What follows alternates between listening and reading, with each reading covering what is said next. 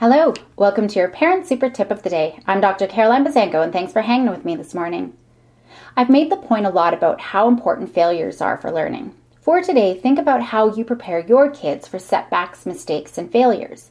How do you model these in your own life to show kids how powerful these situations can be for our own growth?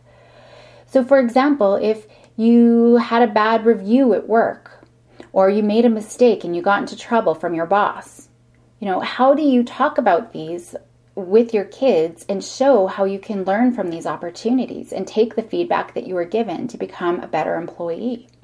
What more can you do to help your kids truly learn the power of mistakes? Model problem solving. If you make a mistake, let's say you burn dinner, you can talk about how you can do it better next time, what you learned. Highlight the silver lining. Maybe it was burnt so badly, now we get to go for dinner right? There's always a silver lining in any situation. Have them talk about the lessons you learned and maybe what you could learn from them. Have an awesome day and go make happy happen.